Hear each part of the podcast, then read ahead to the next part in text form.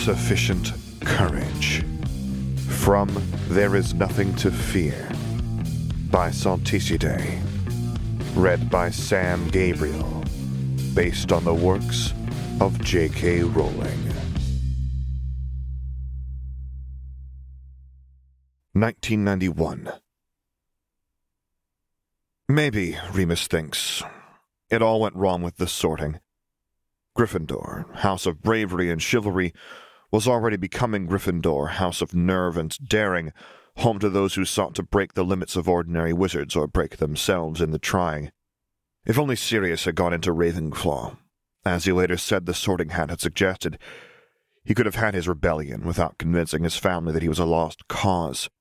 James could have followed, and the two of them would have never fallen under the influence of a boy like Caradoc Dearborn. Peter could have been placed in Hufflepuff, where he could have been nurtured rather than crushed. As for himself, Remus might have been all right in Slytherin. His father's name was of good pedigree, and he himself was good at acting. He could have managed it. Gryffindor had destroyed them all. They were all drawn into the cause for different reasons. Peter because he followed wherever they went. Lupin for the dream that some day he wouldn't have to hide his condition. Sirius to escalate the war that he'd started against the rest of his family. James. James was many things, Lupin must admit to himself whenever he considers the past. Gracious to his friends, cruel to his enemies, and in search of someone to be that enemy. James was charismatic and clever, and a braggart and a bully. When the cards were down, Peter wasn't the only follower. They were all in their own way caught up in James's wake. And if Sirius and Remus hadn't held their own reasons for falling in with that crowd, then they would have done it just to go where James was going. Loyalty was a Hufflepuff virtue. Perhaps it was also a Gryffindor vice. In December of their first year, breakfast was interrupted when every sweet bun at the Slytherin's table transformed into a rabbit. Attempts to rectify the situation were stymied until someone realized that the sweet buns had not been transfigured into rabbits at all, but that the sweet buns had been rabbits to start with and had merely turned back after the magic had been allowed to wear off. After all, it was no wonder that none of the untransfiguration spells had been working. It was a fifth year prefect in their house who discovered the original sweet buns in a cache under Sirius's bed. Caradoc Dearborn held out detentions and docked points for the pun, then surprised them that night when he declared that their detention would be educational in nature. Their prank had not just featured a bit of complicated magic, but an unorthodox thinking style, and Dearborn hated the idea that such talent might go to waste. He knew them to be upstanding young men. Oh, how James preened for the next week, as if the pronouncement had made him eleven going on twenty, and thought they might be interested in doing some good. Doing good was great fun. For a while, it just meant repeating some slogans in between hexing Slytherins and pranking everyone, but somewhere along the line it became deadly serious. Dearborn graduated at the end of their third year, and by that time it was an article of faith in most of Gryffindor that their headmaster had only confronted Grindelwald because he knew that Tom Riddle was going to graduate the next year and beat him to it. That, too, had started out as a joke, but the question, once asked, would not go away. Why was it that Dumbledore had waited so long to fight Grindelwald? Not even the Ravenclaws knew, so perhaps it was true that his fear of Grindelwald was only outmatched by his fear that he might be shown up by a Hogwarts graduate. Perhaps it was true that Gryffindor destroyed Remus and ruined his friends. That didn't mean that Remus and his friends were free from responsibility.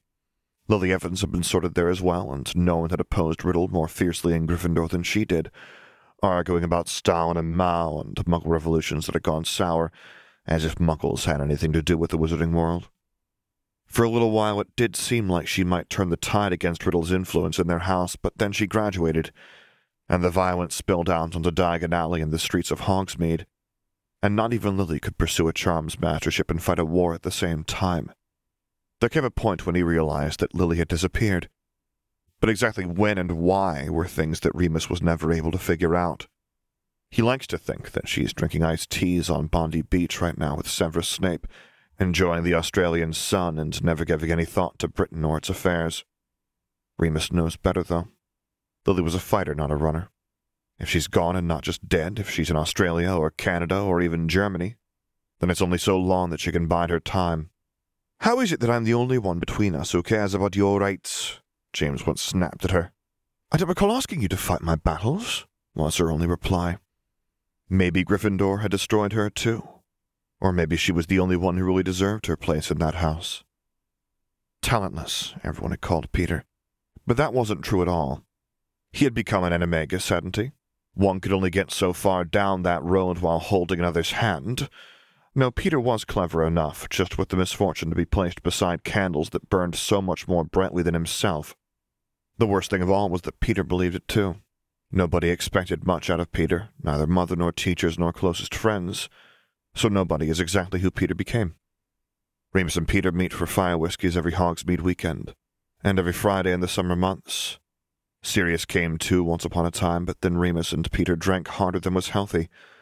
When they stopped inviting him, it was clear that Sirius neither knew nor cared whether their get togethers were going on without him or had ceased altogether. They drink and talk about their jobs, about Remus's teaching position and whatever it is that Peter is doing this month. Stage crew in the Diagonal Theatre, or server at the Hogshead, or a collector for Borgin and Burke's. For a few months there had been a gig with Mundungus Fletcher, fencing goods and smuggling continental contraband, but then Fletcher was thrown in Azkaban, and only Peter's wit saved him from the same fate. There it was again. Cunning Peter, quick on his feet, Peter, shattered Peter, who didn't seem to think he was capable of or even deserved the sort of life that Remus had. Peter would have been better off in Hufflepuff. Even in Slytherin he might have found real friends, or at least people who could have seen something useful in him and cultivated it, rather than treated him like an audience from whom only applause could be expected. They talk about James, they talk about Sirius. They wonder how it all went wrong and how to live with the choices that they made. Remus wonders how the Lestranges would have fared, had he and Sirius been there to stand beside the Potters. Potter only cries and, ever so often, makes a toast to the name of a better tomorrow. You wouldn't have been able to do a thing, Peter told him that one time. And it's all that Remus can do not to lash out and inform Peter that they are not all as useless as Peter thinks himself to be. This is our Peter Copes, Remus said to the open air when he left that night. And then he felt ashamed for his part in making Peter the man that he was. The fate of the Potter family weighs heavily on Remus, even as part of him rebels against a word like fate. It may be that Peter is right and Remus couldn't have changed it, but he prefers to live in a world where he has agency, and it's meaningful to think about the world as it might have been. What if he and Sirius had been at the Potters that night? What if none of them had been sorted into Gryffindor? What if he had slept over at a friend's the night that Fenrir Greyback came? They started talking seriously about it, about getting their marks in sixth year. Or rather, James and Sirius did. Remus couldn't bear it. Peter was never considered. It was the violence that got to him. Call him soft, call him weak, call him a traitor to the cause, though James never did. But it was something that Remus wasn't able to get over. There had been raids, and no matter how hard he told himself that the people attacked had deserved it, Remus didn't think he'd be able to lift a wand against anyone who hadn't done so first. Then, after their initiation, Remus had other reasons never to join. He wasn't present to watch, but there were signs by which he could tell the suffering in their eyes when they returned, the tremble in their fingers, the way in which James and Sirius talked about that night when they talked about it at all, as though they had witnessed something divine and been burned by the glory of it. There are some things in the world which do not merely enlighten, but consume. With every passing year, the culture shifted, and Gryffindor House became, more and more, and in all the ways that mattered, a sort of riddle house. Students graduated, and some of those became Death Eaters, and a few of those were swallowed up in the abyss. It was in the middle of their fifth year that they added Caradoc Dearborn's photograph to the little shrine that someone had started in the common room, a totem to all those that had gone on before them, but would never be able to see the world which they had helped to build. There's a photo with James's face there, too, now. Sirius placed it himself after the war ended, and since that time Remus has hardly been able to look at Gryffindor Tower, let alone set foot in it. This is the truth. The war was coming for them anyway. Tom Riddle was a deadly curse cast in Britain's direction before any of them had been born, and his was a fire that was determined to set ablaze the whole country. It doesn't matter who or what they were, so long as Riddle was who he was conqueror, slaughterer, liberator. The only way that any of them could have gotten out unscathed was to get out of the way. The other marauders sometimes joked that Remus was preparing to be a monk, studious, reserved, and averse to the other's ribald tales. It suited him, but was at the same time, from wizards, a gentle admonishment. Lighten up, or aren't you one of us? Virtue, vice, and sin. There's a house for everything, and everything to go in a house. Perhaps Slytherins are greedy, Ravenclaws proud, and Hufflepuffs full of a lust for life. Are Gryffindors wrathful, then? It would fit from what Remus has seen. It's pointless to think of what ifs and could have beens. The world is exactly as it is. Riddle exists. Remus's friends are dead or broken. And Remus? Remus is a Gryffindor, no matter what else he might have been. And deep in his soul, down where the wolf lives, and no one can tell the difference between his thoughts and its instincts, Remus hates. For the full text of this and other stories by the same author, visit the Archive of Our Own page of Call Me Salticidae. The music is Amon Ra by Dayswitch under a Creative Commons license with assistance from 1T1.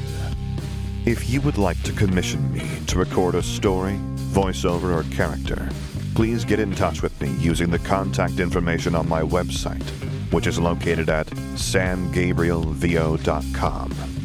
And there you can find other stories that I've read, as well as links to my Patreon page, to which I hope you consider subscribing to support me, and my Discord server, where I record things live for your enjoyment. And finally, as always, thank you for listening.